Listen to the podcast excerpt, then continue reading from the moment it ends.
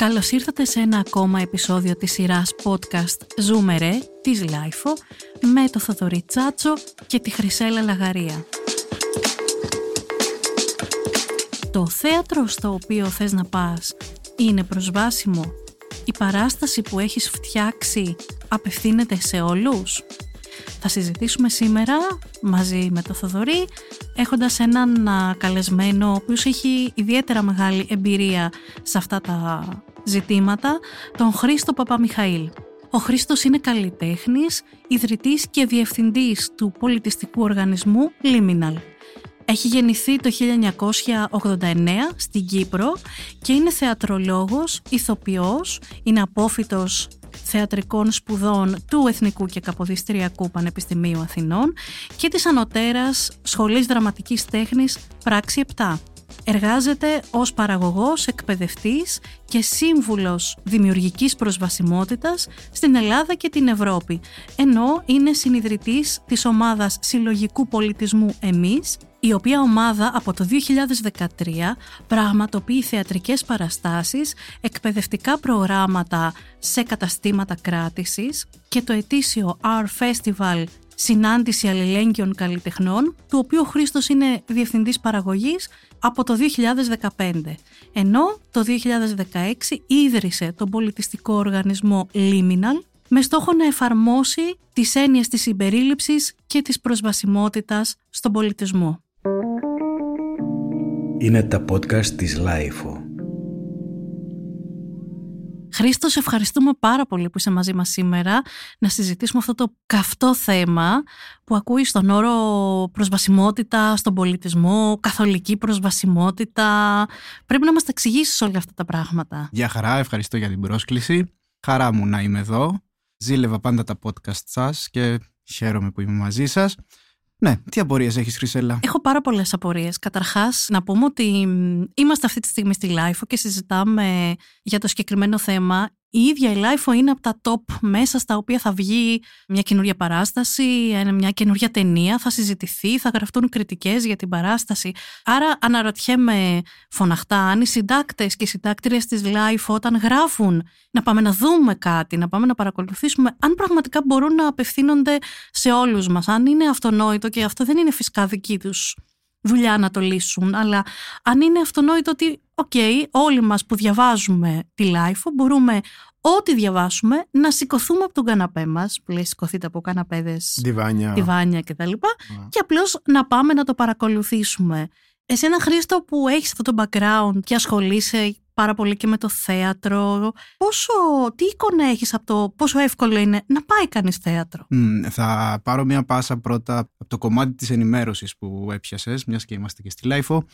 Να πω ότι εδώ υπάρχει μια τεράστια δύναμη, γιατί σίγουρα οι παραστάσεις, τα θεάματα, οι εκδηλώσεις δεν είναι προσβάσιμες, αλλά σίγουρα το να τονίζουμε ακόμη και την έλλειψή τους είναι οπωσδήποτε ένα μέσο για εξοικείωση, ενημέρωση και τελικά ανάδειξη αυτής της διάκρισης και του προβλήματος που αντιμετωπίζουμε. Δηλαδή το να υπάρχει σε κάθε συνέντευξη που αφορά κάθε τι καλλιτεχνικό ή δημιουργικό το αν υπάρχει κάποια πρόβλεψη ή κάποια πρόνοια για την προσβασιμότητα για τα ανάπηρα άτομα εμπροκειμένου νομίζω ότι αυτό θα δημιουργήσει μια συνέστηση και μια συνείδηση θα έλεγα στο να καταλάβουμε το τι συμβαίνει γιατί πολλές φορές δυστυχώς ενώ αν το συζητήσουμε όλοι συμφωνούμε ότι α, συμβαίνει, όχ, τι θα κάνουμε γι' αυτό.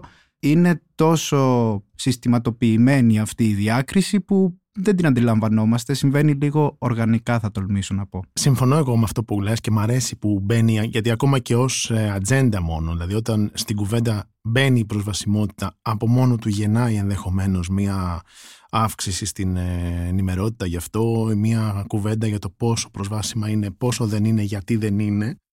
Αλλά θα φέρω και ως αντίλογο, όχι επειδή διαφωνώ, αλλά θα φέρω και αυτή την... Επειδή το βίωσα θα το φέρω στο τραπέζι εδώ που συζητάμε. Κάποτε θέλαμε να κάνουμε ένα podcast για ταινίες, για χαρακτήρες από ταινίες και για προσβασιμότητα στον κινηματογράφο και είχα απευθυνθεί σε ένα κριτικό τον οποίο εκτιμώ έτσι τις κριτικές του και όταν του εξήγησα μου λέει ναι, ακούγεται αρκετά σουρεάλ να μιλήσουμε με τυφλούς για κινηματογράφο και ταινίες και επειδή θα νιώσω αμήχανα γιατί μου φαίνεται μια πολύ μεγάλη αδικία της φύσης αυτή.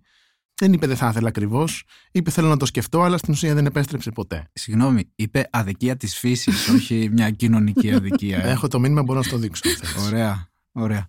Πάντως, όπως και να έχει, η αλήθεια είναι ότι ακόμη και το ζήτημα της έλλειψης και της διάκρισης στο επικοινωνιακό επίπεδο, δηλαδή στη συζήτηση δεν υπάρχει και αυτό και ανάποδα πέρα από το κομμάτι των μέσων μαζικής ενημέρωσης ακόμη και εμείς οι ίδιοι οι φορείς του πολιτισμού ή ας πούμε η, η διαδικασία των αιτήσεων για ένα φεστιβάλ το να ανακοινώνει τι υπηρεσίες προσβασιμότητας και για ποιους απευθύνονται ταχύ έργα πολιτισμού είναι επίσης σημαντικό και πάλι δημιουργεί μια ενημέρωση και μια ευαισθητοποίηση γύρω από το ζήτημα. Ή έχω δει, ας πούμε, να έχει πολύ καλό αποτέλεσμα όταν φεστιβάλ που ανοίγουν αιτήσεις για συμμετοχή ρωτάνε τους ετούντες εάν η παράστασή τους ή η εκδήλωσή τους παρέχει υπηρεσίες προσβασιμότητας. Η απάντηση 90% των περιπτώσεων είναι όχι. είναι όχι. Αλλά μόνο και μόνο που υπάρχει ερώτηση βάζει τους δημιουργούς να σκεφτούν εάν έχουν κάποια πρόνοια ή γιατί δεν έχουν κάποια τέτοια πρόνοια. Γιατί λες εσύ ότι δεν έχουν; Είναι πολλά τα ζητήματα νομίζω Θοδωρή. Σίγουρα είναι η έλλειψη εξοικείωσης και ενημέρωσης και αυτό δεν είναι μόνο ένα θέμα του πολιτισμού. Αντιθέτως νομίζω ότι ο πολιτισμός ως ένα πιο ευαίσθητο κοινωνικό σύνολο, μάλλον οι άνθρωποι του πολιτισμού, είναι από τους πιο συνεπείς και πιο ευαισθητοποιημένους σε αυτό το ζήτημα και τελικά ίσως να είναι και από τους πιο σημαντικούς τομείς να λυθεί αυτό το ζήτημα άμεσα γιατί δίνοντας το παράδειγμα του πολιτισμού έτσι μπορούμε να επηρεάσουμε και κοινωνικά σε ένα πιο ευρύτερο πλαίσιο. Η αλήθεια είναι ότι ο πολιτισμός και στη χώρα μας και σε άλλες χώρες περνάει αρκετά δύσκολα.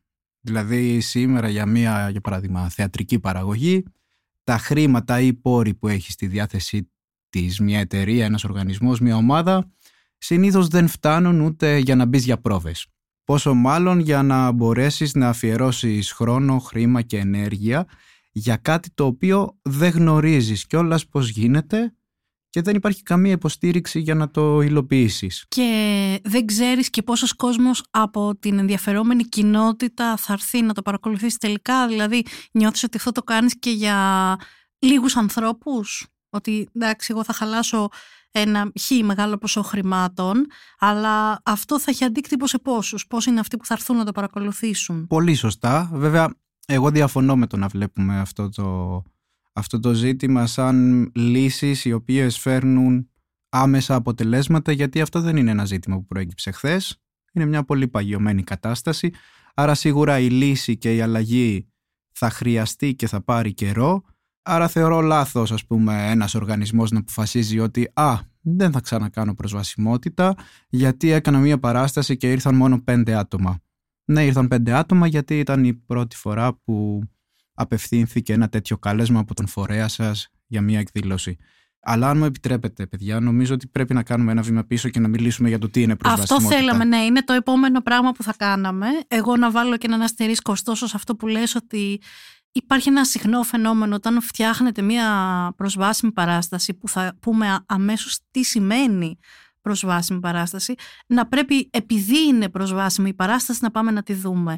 Για μένα ως ε, ε, μια τυφλή θεάτρια μιας οποιασδήποτε παράστασης αυτό είναι όχι. Δεν θέλω να δω τίποτα που δεν άπτεται των ενδιαφερόντων μου. Θα το στηρίξω για λόγους που καταλαβαίνω, δηλαδή θα το στηρίξω εγώ σαν Χρυσέλα γιατί θεωρώ και από τη θέση μας και σαν άνθρωποι και σαν δουλειά ότι πρέπει να το στηρίξουμε αλλά δεν μπορούμε να πάμε και σε όλα τα πράγματα που γίνονται επειδή έγινε ένα προσβάσιμο πράγμα και υπάρχει έτσι μια δαμόκλειος σπάθη πάνω από το κεφάλι μας που λέει ότι ναι άμα δεν πηγαίνετε θα σταματήσουν να είναι προσβάσιμα.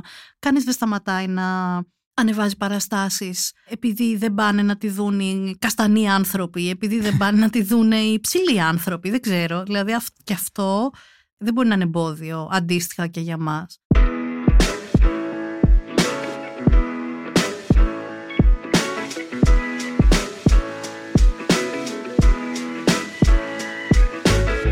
Θέλω να ανοίξουμε την ομπρέλα καθολική προσβασιμότητα τι είναι, πώς θα την επιτύχουμε και μπορούμε να τη φτάσουμε, μπορούμε να την επιτύχουμε, γίνεται.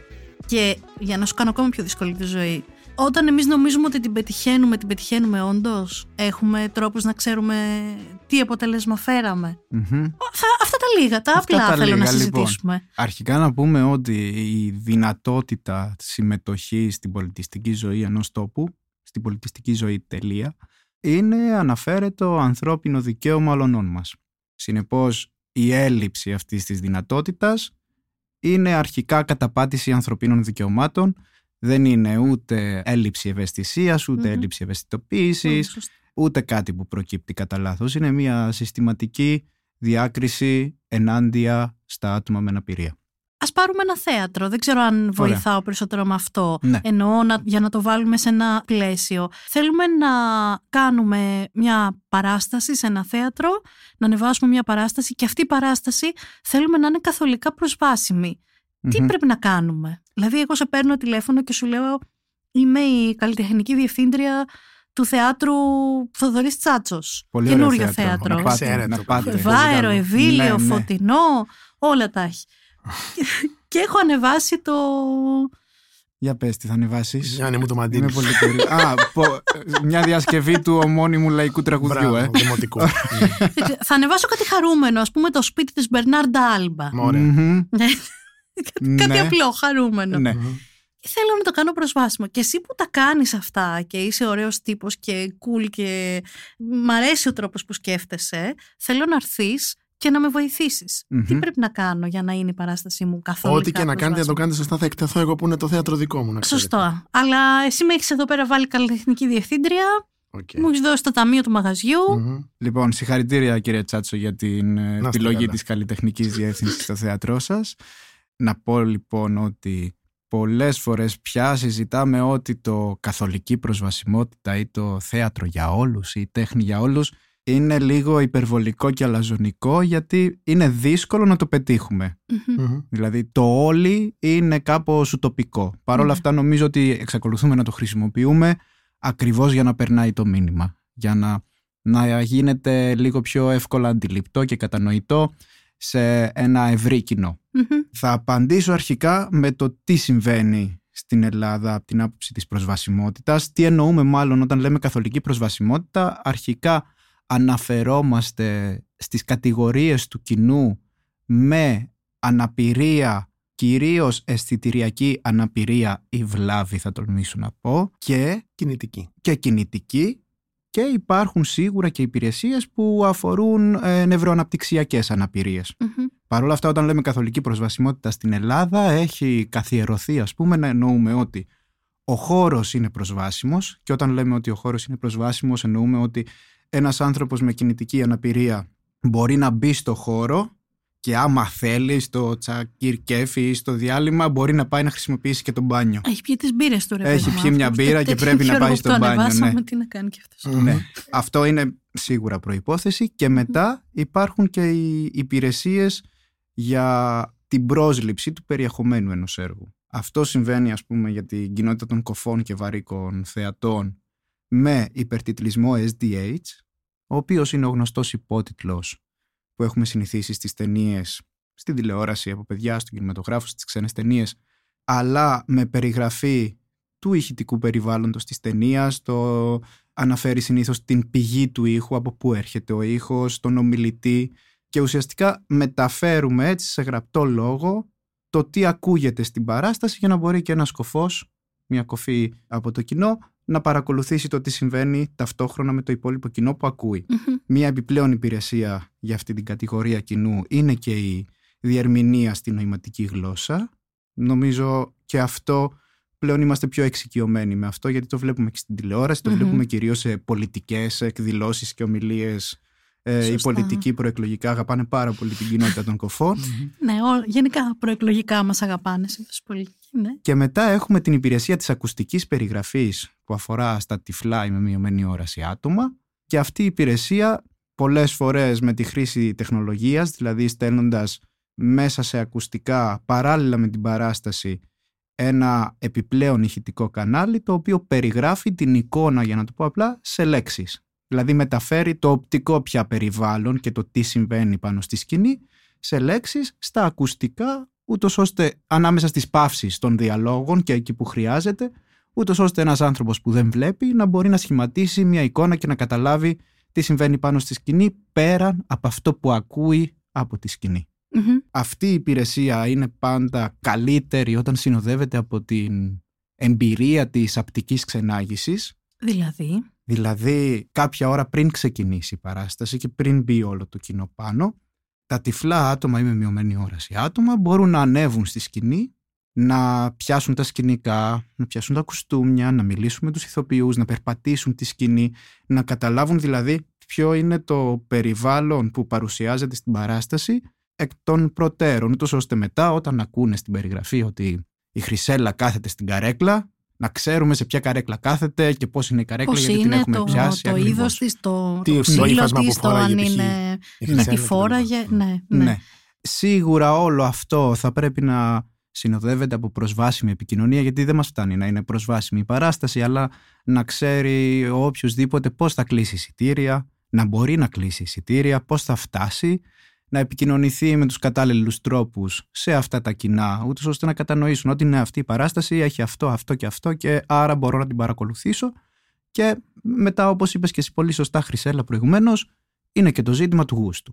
Δηλαδή εσύ μπορεί να θες να βλέπεις κομμωδίες, κάποιος άλλος δράματα, κάποιος άλλος ιστορικά και κλασικά κείμενα. Μμ. Και νομίζω ότι αξίζει να αναφερθεί και η εμπειρία ας πούμε των αισθητηριακά φιλικών παραστάσεων ή προβολών που αφορούν σε άτομα με νευροαναπτυξιακές αναπηρίες και είναι μια, μια εκτέλεση της παράστασης ας πούμε αν συνεχίσουμε να μιλάμε για το θέατρο η οποία γίνεται με λίγο πιο μαλακούς όρους τα λέγαμε δηλαδή δεν κλείνουν τελείως τα φώτα Τα στη φώτα. σκηνή Μμμ. μπορείς να μπεις, να βγεις συνήθως μπορεί να ακούσεις σχόλια από το κοινό που σε μια παράσταση δηλαδή που δεν είναι αισθητηριακά φιλική αν κάποιος σηκωθεί και ξεκινήσει να σχολιάζει το τι γίνεται στην παράσταση σίγουρα Μάλλον δεν θα το δε- καλοδεχτούμε. δεν θα το καλοδεχτούμε ούτε εμείς ως κοινό ούτε οι συντελεστές. Ναι.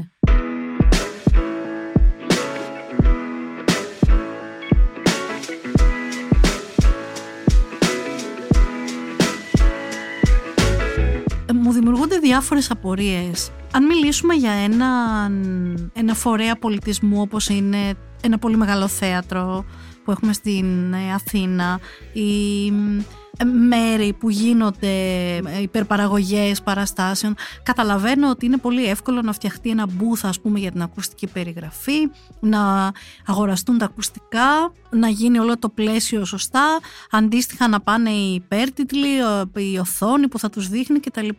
Εμένα που είμαι τελικά καλλιτεχνική διευθύντρια στο θέατρο του Θοδωρή που είναι ένα μικρό από τα κλασικά της Αθήνας τύπου ξέρω εγώ 300 με 400 θέσεων θέατρο. Μεγάλο βγαίνει, θέατρο, μπράβο Θοδωρή. Δεν βγαίνει το budget όμως γιατί θα το κλείσετε το μαγαζί έτσι. Ε, αυτό ήθελα Μα να δεν θες προσθέσω. τους τυφλούς τελικά να έρθουν να... Α, Ναι, και ναι. θες και ράμπες, τα- τις ξέχασα τις Θέλω και ράμπες. ράμπες. Ναι, Ναι, κοίταξε να δεις. Να Θες φάμε να όμως. βγούμε στο δρόμο τελικά να παίξουμε, θα περνάει ο κόσμος, θα μας ακούει.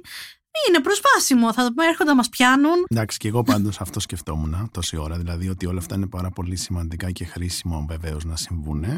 Και πέρα από το ότι ο περισσότερος κόσμος, άρα και οι περισσότεροι συντελεστές όλων αυτών των παραστάσεων και θεαμάτων δεν τα γνωρίζουν καν, αλλά οι περισσότεροι και να τα γνωρίσουν και να τα μάθουν και να τα αγκαλιάσουν, ας πούμε, θεωρητικά, στο πλαίσιο που βάλαμε πριν ότι ο πολιτισμός υφίσταται τρομερές μειώσεις. Οι περισσότεροι άνθρωποι κάνουν πρόβες ή ανεβάζουν και παραστάσεις ακόμα και μπορεί να μπαίνουν και μέσα ή να μην ξέρουν αν, θα, αν και πότε θα πληρωθούν και τι σημαίνει αυτό το θα πληρωθούν.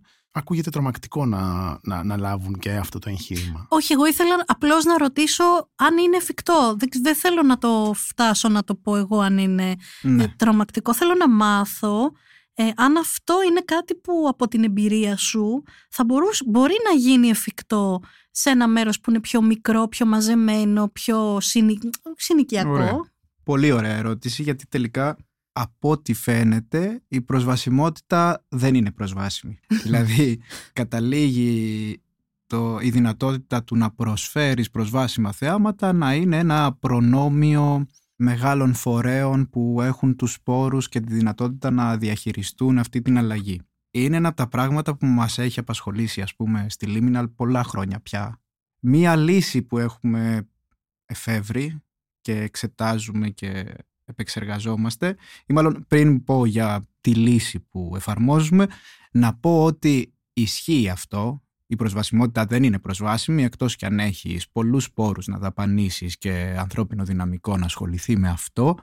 Παρόλα αυτά υπάρχουν μικρές ομάδες που με ελάχιστο budget και πολύ κόπο και συστηματικότητα και επιμονή καταφέρνουν να προσφέρουν προσβάσιμα θεάματα σίγουρα ομάδες οι οποίες είναι μικτές και γνωρίζουν λίγο από πρώτο χέρι το τι σημαίνει προσβασιμότητα και η ανάγκη της και η έλλειψή της. Μικτές εννοείς από ανάπηρα και μία ανάπηρα άτομα, έτσι. Ναι, ναι, ναι. Mm-hmm. ευχαριστώ, Θοδωρή. Σίγουρα από αυτές τις ομάδες βλέπουμε μια πιο μεγάλη ανταπόκριση σε αυτό και μια πιο ειλικρινή προσπάθεια στο να το προσεγγίσουν. Άρα ναι, ισχύει, είναι δύσκολο όταν είσαι ανεξάρτητος και μικρός οργανισμός ή ομάδα, παρόλα αυτά φτάνει να το προτεραιοποιήσεις. Δηλαδή και πάλι δεν σημαίνει ότι δεν γίνεται, γίνεται. Επίσης φαντάζομαι ότι δεν είναι ανάγκη να γίνει με τη μία σε όλα τα... δηλαδη εδώ έχουμε κάποιες υπηρεσίες που άμα τις βάλουμε σε κουτάκια είναι ένα, δύο, τρία. Ακουστική περιγραφή, πρόσβαση για τα κινητικά ανάπηρα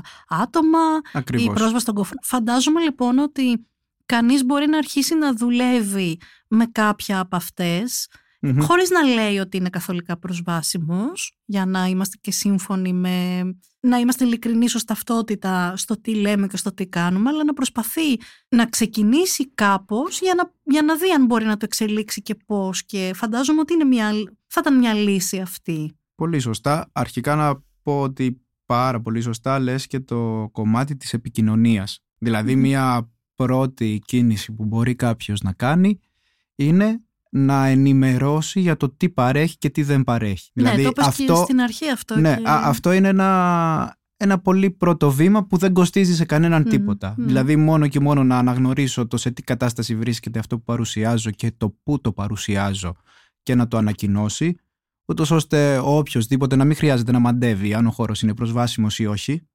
τελικά, ναι. είναι ένα βήμα που δεν κοστίζει τίποτα. Στη συνέχεια, οπωσδήποτε, το κάτι είναι καλύτερο από το τίποτα. Δηλαδή και σίγουρα δεν είναι αναγκαίο να πηγαίνουμε από το 0 στο 1000 κατευθείαν, γιατί αυτό σίγουρα χάνει και λίγο το να αντιλαμβανόμαστε γιατί το κάνουμε και τι αποτέλεσμα έχει.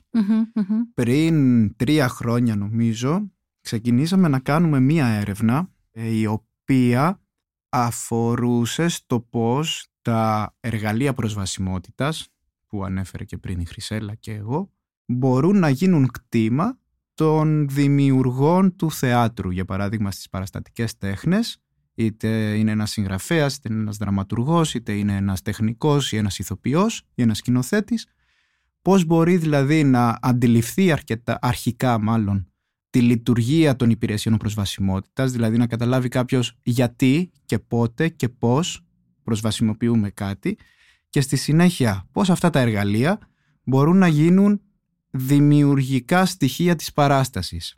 Και θα δώσω ένα πολύ απλό παράδειγμα. Ξέρω εγώ ότι αν σε μια σκηνή κάποιος μπορεί να προσθέσει δύο ατάκες όπου τα δύο άτομα που συζητούν δίνουν στοιχεία για το τι φοράνε, για το περιβάλλον και πώς είναι τότε ένα τυφλό άτομο που παρακολουθεί την παράσταση έχει μια πληροφορία που του έχει δοθεί χωρίς οποιαδήποτε υπηρεσία, χωρίς εξοπλισμούς, χωρίς, χωρίς σενάρια ακουστικής περιγραφής, χωρίς ναι. κόστος, μόνο και μόνο με αυτή τη μέρημνα.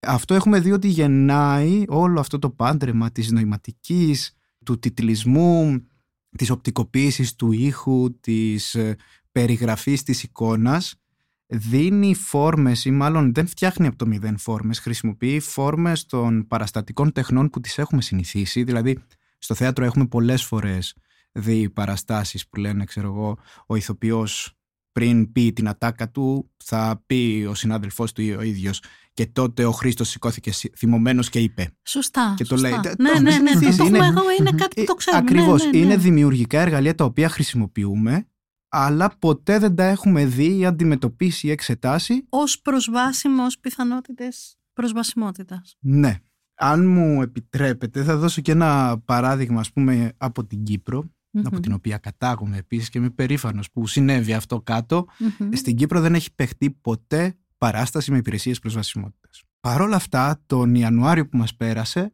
σε ένα πολύ μικρό θέατρο, σε ένα πολύ μικρό φεστιβάλ στη Λεμεσό, παρουσιάστηκαν δύο κυπριακές παραγωγές, μία χορού και μία θεάτρου, οι οποίες έκαναν ακριβώς αυτό. Δηλαδή ενσωμάτωσαν την προσβασιμότητα μέσα στον δημιουργικό κώδικα των παραστάσεων, με γνώμονα την προσβασιμότητα των τυφλών και των κοφών ατόμων και το αποτέλεσμα ήταν εξαιρετικό. Δηλαδή με ελάχιστο σχεδόν καθόλου κόστος, αλλά με πολύ σκληρή δουλειά ας πούμε και επεξεργασία και δοκιμές και ξανά και ξανά για να δούμε τελικά αν φτάνουν όλα τα μηνύματα ισότιμα και ισόποσα σε όλα τα μέρη του κοινού. Φτιάξαν δύο παραστάσεις υποδειγματικές θα έλεγα και έτσι στην Κύπρο έχουμε το οξύμορο ότι δεν έχει παιχτεί ποτέ παράσταση καθολικά προσβάσιμη αλλά έχουμε δει μια παράσταση με δημιουργική όπως την αποκαλούμε προσβασιμότητα ναι. Αυτό είναι πολύ ωραίο και είμαι σίγουρη ότι και τα, τουλάχιστον για τα τυφλά άτομα της Κύπρου που έχουμε μια παραπάνω εικόνα νομίζω θα τους άρεσε πάρα πολύ κάτι τέτοιο.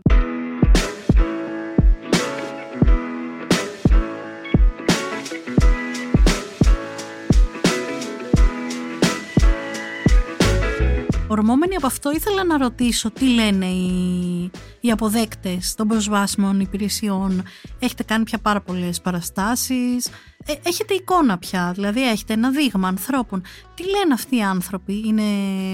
Τους αρέσει αυτό, είναι κάτι που τους λείπει όταν δεν το έχουν, είναι κάτι που τους κουράζει για με κάποιο τρόπο, είναι κάτι που τους αρέσει; Τι λένε, πώς το αντιμετωπίζουν, τι feedback δίνουν; Σίγουρα το, η ανατροφοδότηση που παίρνουμε είναι κυρίως θετική στο ότι επιτέλους υπάρχει αυτό και τελικά αν πούμε ότι πριν από 10, 7 χρόνια, 8 χρόνια υπήρχαν μία-δύο παραστάσεις το χρόνο που ήταν προσβάσιμες και σήμερα υπάρχουν 5, 6, 7, 10 αυτό είναι μία ανάπτυξη ας πούμε και μία εξέλιξη Βέβαια.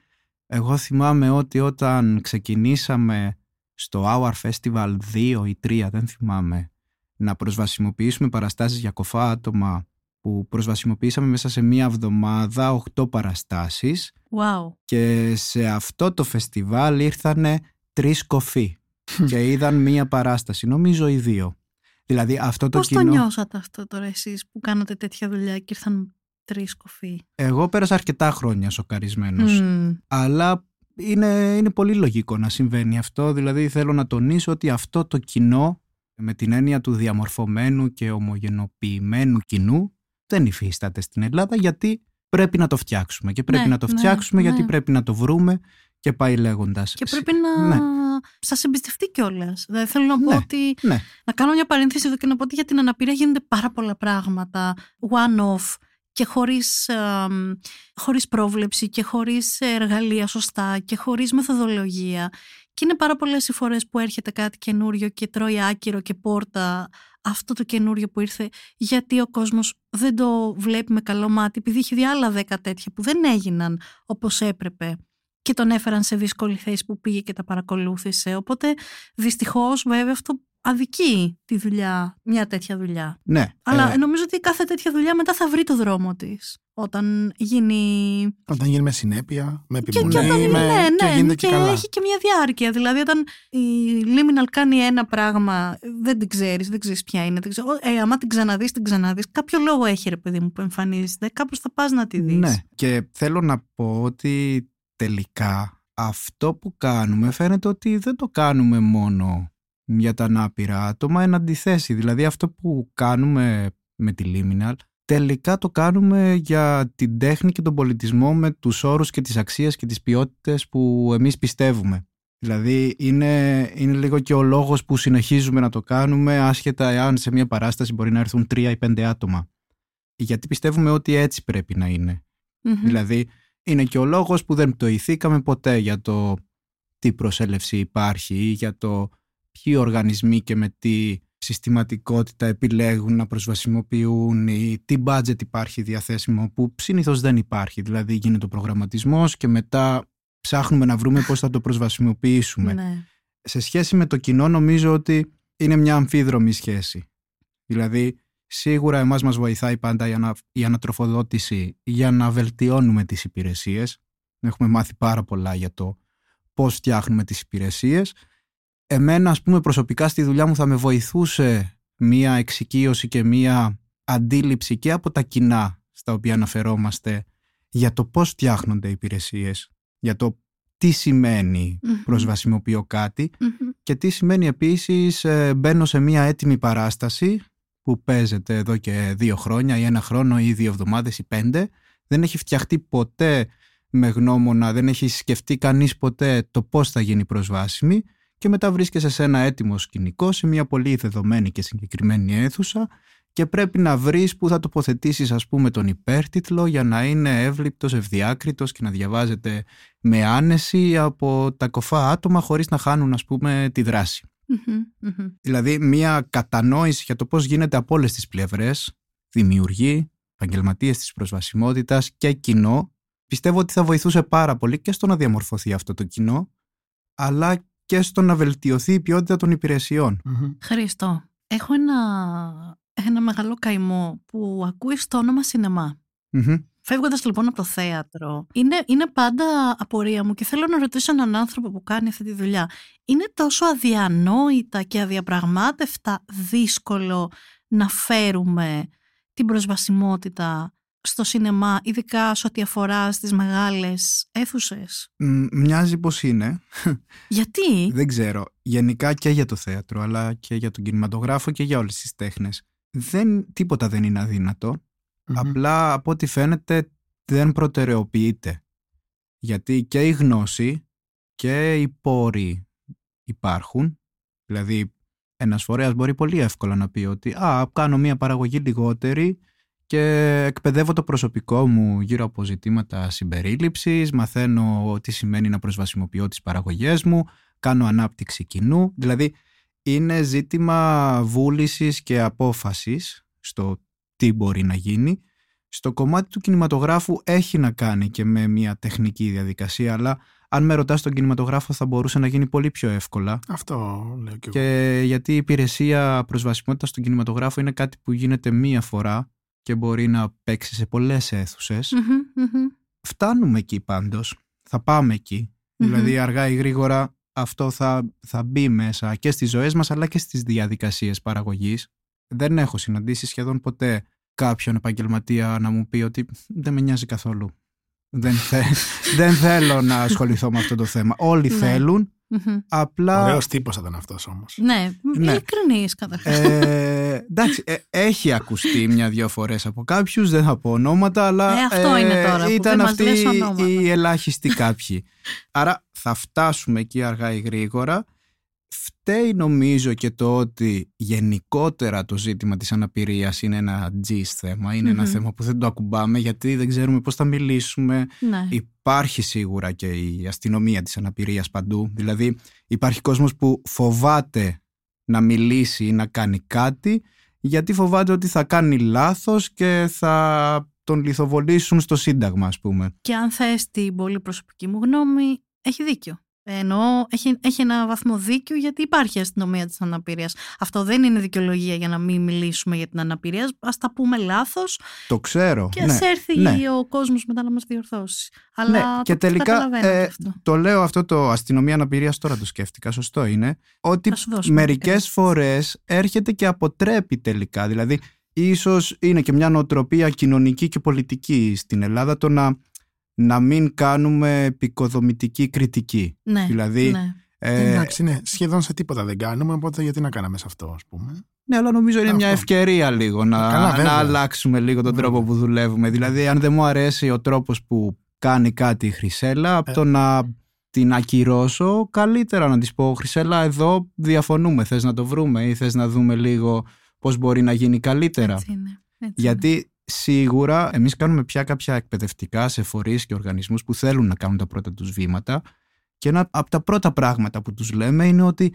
εάν δεν ασχοληθείς ποτέ με αυτό, θα έχεις το κεφάλι σου ήσυχο. Δηλαδή, εάν το θέατρο Θοδωρής Τσάτσος δεν πει ποτέ ότι είναι προσβάσιμο και δεν κάνει ποτέ μια προσπάθεια να προσβασιμοποιήσει το οτιδήποτε, θα είναι το θέατρο Θοδωρής ναι. Τσάτσος. Ναι. Όταν αυτό το θέατρο αποφασίσει να βάλει ράμπες, θα λείπει κάτι. Και τότε ξεκινάει, ε, βασικά μοιάζει πολλές φορές αυτός που κάνει κάτι να είναι το στόχαστρο και να είναι ο εχθρός ενώ τελικά είναι, αν με ρωτάτε, ο πρώτος συνοδοιπόρος για αυτό το πράγμα. Εντάξει, ναι. Εγώ θα πω και ότι καταλογίζονται πολύ συχνά κακές προθέσεις σε οποιονδήποτε κάνει κάτι και επειδή αρκετές φορές είναι και αυτό που έχει πει η Χρυσέλα. Επειδή πολλές φορές έχουν γίνει κάποια εγχειρήματα και ήταν one-off, ήταν έτσι αρπακόλα γίνανε. Κάπως στιγματίσαν και τα υπόλοιπα. Ναι, αυτό είναι αλήθεια. Ωστόσο, Αλλά... παιδιά, την ευθύνη την έχει αυτός που βαράει το πέναλτι. Αλλά μπορείς να μην χτυπήσεις ποτέ κανένα πέναλτι. Δεν θα χάσεις και κανένα, δεν κερδίσεις και κανένα. Νομίζω ότι είναι κάπως ναι. αντίστοιχο εδώ στην προσβασιμότητα. Απ' την άλλη. Εδώ έχουμε μια ποδοσφαιροποίηση του πολιτισμού. Ναι, ναι, ναι, ναι, ναι. Δεν υπάρχει προσβάσιμο ποδόσφαιρο.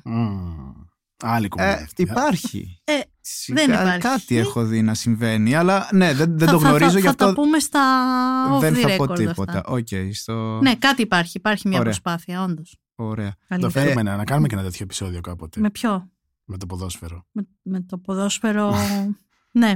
Ναι, ας πούμε. Κοίτα, σε σχέση με το που έχει φύγει ο Ιβάν Γιοβάνοβιτ, δεν θα ήθελα να. Είμαι ακόμα θλιμμένη. Mm. Πενθώ το χαμό του Ιβάν. Θυμάμαι, ας πούμε, όταν είχαμε φιλοξενήσει τον Τζόελ Σνάιντερ, έναν Αμερικάνο ακουστικό περιγραφέα που είχε έρθει εδώ για να μας εκπαιδεύσει, να μας ενημερώσει, να μας πει λίγο το πώς δουλεύει. Και είναι ένας από τους ανθρώπους που έκανε από τους πρώτους ανθρώπους που ξεκίνησαν να κάνουν ακουστική περιγραφή για τυφλά άτομα, ότι πολύ συχνά στις ομιλίες και παρουσιάσεις του έλεγε ότι υπάρχει μια πολύ μεγάλη συγγένεια της ακουστικής περιγραφής με την αναμετάδοση ποδοσφαιρικών ή αθλητικών εκδηλώσεων και αγώνων. Ναι, δίκαιος. Ε, ναι. Σωστό. Θέλω, επειδή πριν κάπως μιλήσαμε για την αστυνομία μόνο, να πω ότι στην Αθήνα ειδικά υπάρχει ένα ακμαίο και δυναμικό οικοσύστημα οργανισμών, καλλιτεχνών, ε, εταιριών, οργανώσεων που ασχολούνται πολύ σοβαρά με το ζήτημα.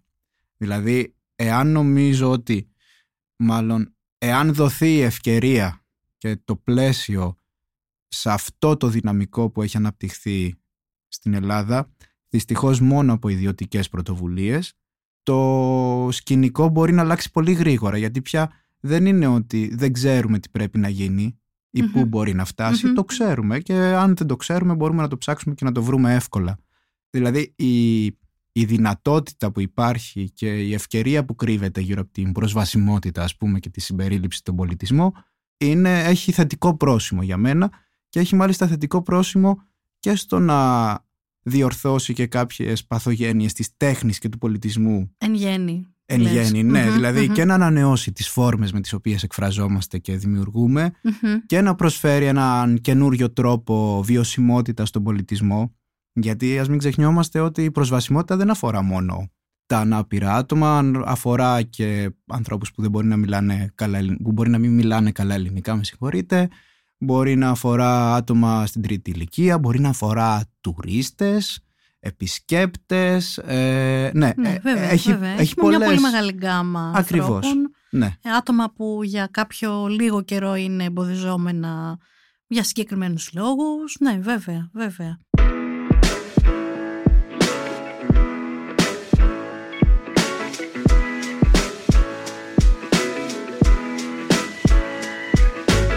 Χρήστο, εσείς έχετε και έχεις ε, μια πολύ ενδιαφέρουσα εμπειρία από κάτι που μοιάζει να, να μπορεί να φέρει την προσβασιμότητα και την κατανόηση της προσβασιμότητας του τι, ποια είναι η ανάγκη δηλαδή να υπάρχει και πιο κοντά σε ανθρώπους που μπορεί να μην τους συναντήσουμε στο θέατρο ή ασχέτως αν θα τους συναντήσουμε και στο θέατρο ή σε κάποια άλλη κάποιο άλλο είδους τέχνη, ε, ανθρώπους που θα μπορούσαν να δουν κάτι απλώς στην τηλεόρασή τους ή στο YouTube τους ή οπουδήποτε.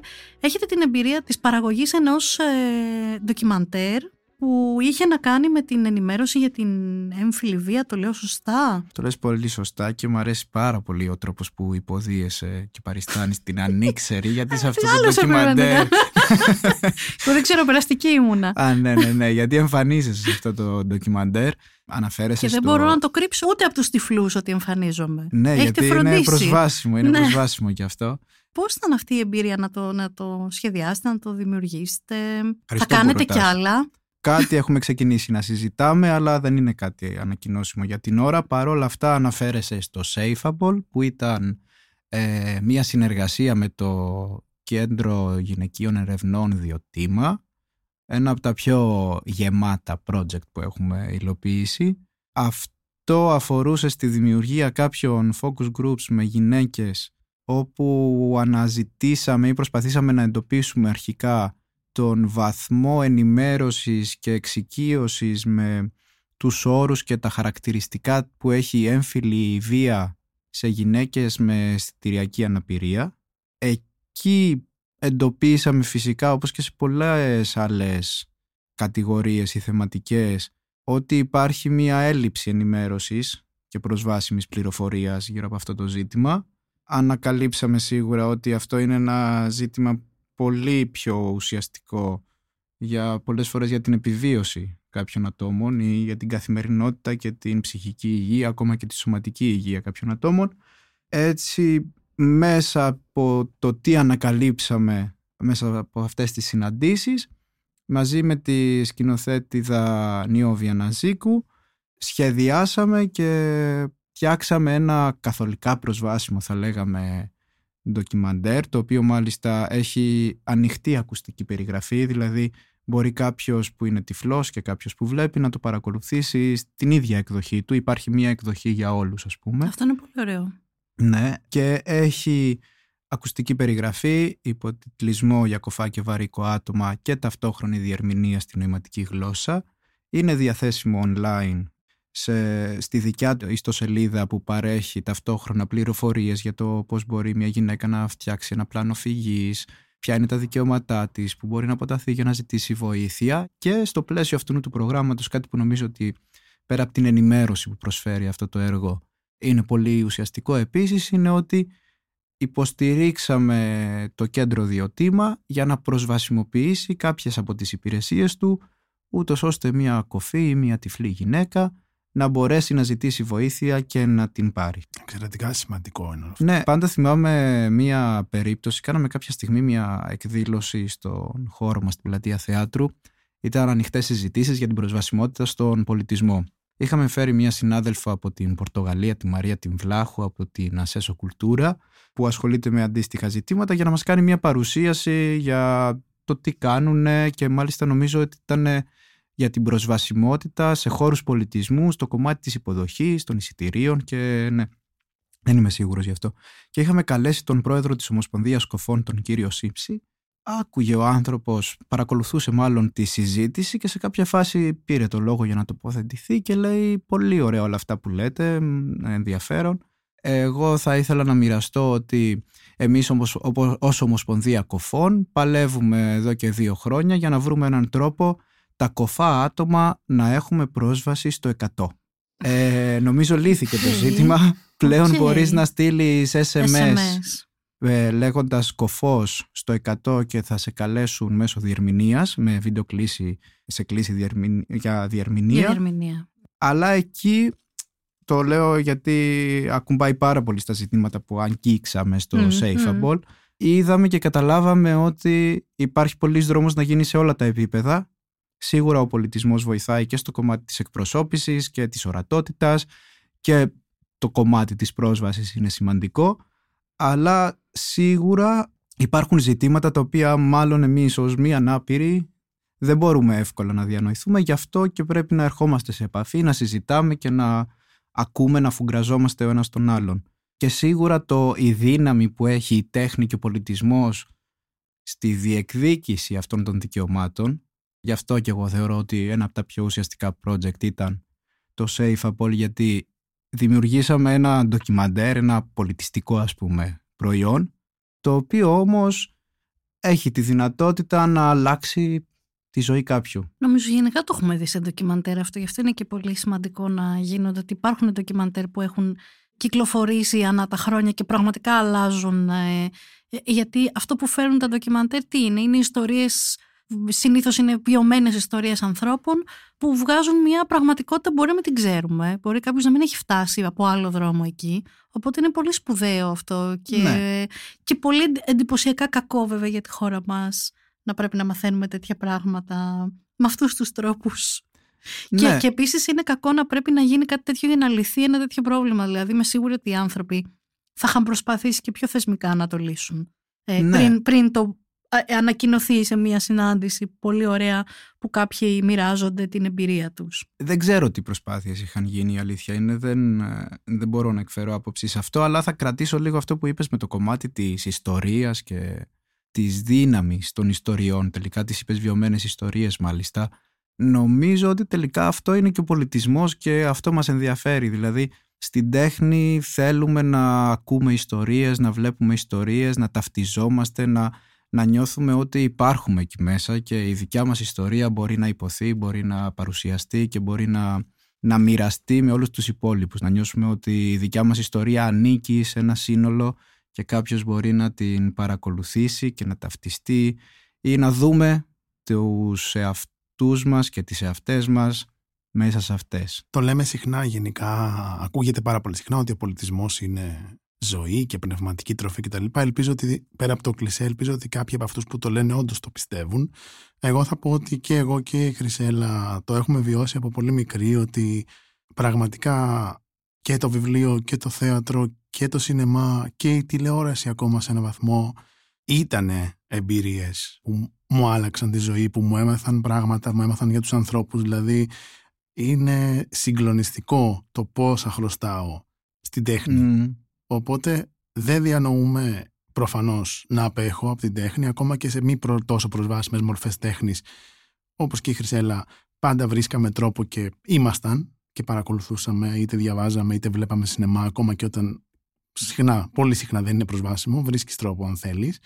Και επειδή λοιπόν χρωστάω πάρα πολλά στην τέχνη, Καταλαβαίνω ακόμη περισσότερο το πόσο σπουδαίο είναι αυτό που λες ότι κάνετε και στη Λίμινα ή οραματίζεστε να κάνετε και σε μεγαλύτερο βαθμό. Ναι, νομίζω ότι η τέχνη τελικά και εμένα προσωπικά με έχει βοηθήσει. Δηλαδή πολλές φορές εκεί που δεν υπάρχει τίποτα άλλο αυτό που συναντάς ή αυτό που βρίσκεις είναι η τέχνη. Δηλαδή αυτό που δεν μπορείς να πεις τελικά θα το ακούσεις σε ένα στίχο ή θα το δεις σε έναν πίνακα είναι η δύναμη της τέχνης τελικά να αλλάζει τις ζωές μας ή να λέει πράγματα που δεν μπορούμε ακόμη ίσως με, με πιο απλούς ή γραμμικούς τρόπους να τα εκφράσουμε. Ακριβώς. Ναι και δεν είναι καθόλου μόνο, μόνο πολυτέλεια δεν είναι. Δηλαδή εγώ θεωρώ ότι η τέχνη είναι τελείως σε σύμφυτη. Είναι ένα από τα ομορφότερα πράγματα που υπάρχουν στη ζωή του ανθρώπου. Ναι, Οπότε... δεν είναι πολυτέλεια Θοδωρή, είναι ε, αγαθό. Πες, το έξω να δεις, ε... πούνε, βρες καμιά κανονική δουλειά να κάνεις που λένε στους καλλιτέχνες και τέτοια. Και κάπου εδώ έτσι με αυτές τις δηλώσεις και πριν εκτραπεί η συζήτηση προς. Έχω να πω πολλά χρυσέλα, όχι. που. Πρέπει να συζητήσουμε για το θέατρό μου, παιδιά. Μετακλίνουμε τώρα. Ναι, έχουμε business να κάνουμε τώρα. Δεν ξέρω αν το καταλάβατε. Χρήστο, ευχαριστούμε που ήσουν μαζί μας και ευχόμαστε να κάνετε όλη την πόλη μας προσβάσιμη για αρχή. Ευχαριστούμε πολύ για την ευχή. Μεγάλο. Ε, ευχή, εντάξει. Δεν ήταν ακριβώς ευχή, ήταν λίγο. Μου φόρτωσε πολύ μεγάλο πράγμα. Τέτοια είμαι. Ευχαριστώ πολύ για την πρόσκληση, για το βήμα, για την παρέα, για τη συζήτηση και ελπίζω να τα ξαναπούμε. Και εμείς. Αυτό ήταν ένα ακόμα επεισόδιο της σειράς podcast «Ζούμε της LiFO με τη Χρυσέλα Λαγαρία και το Θοδωρή Τσάτσο. Για να μην χάνετε κανένα από τα επόμενα επεισόδια μας, κάντε εγγραφή στη σειρά Radio LiFO σε Spotify, Google και Apple Podcasts. Είναι τα podcast της Lifeo.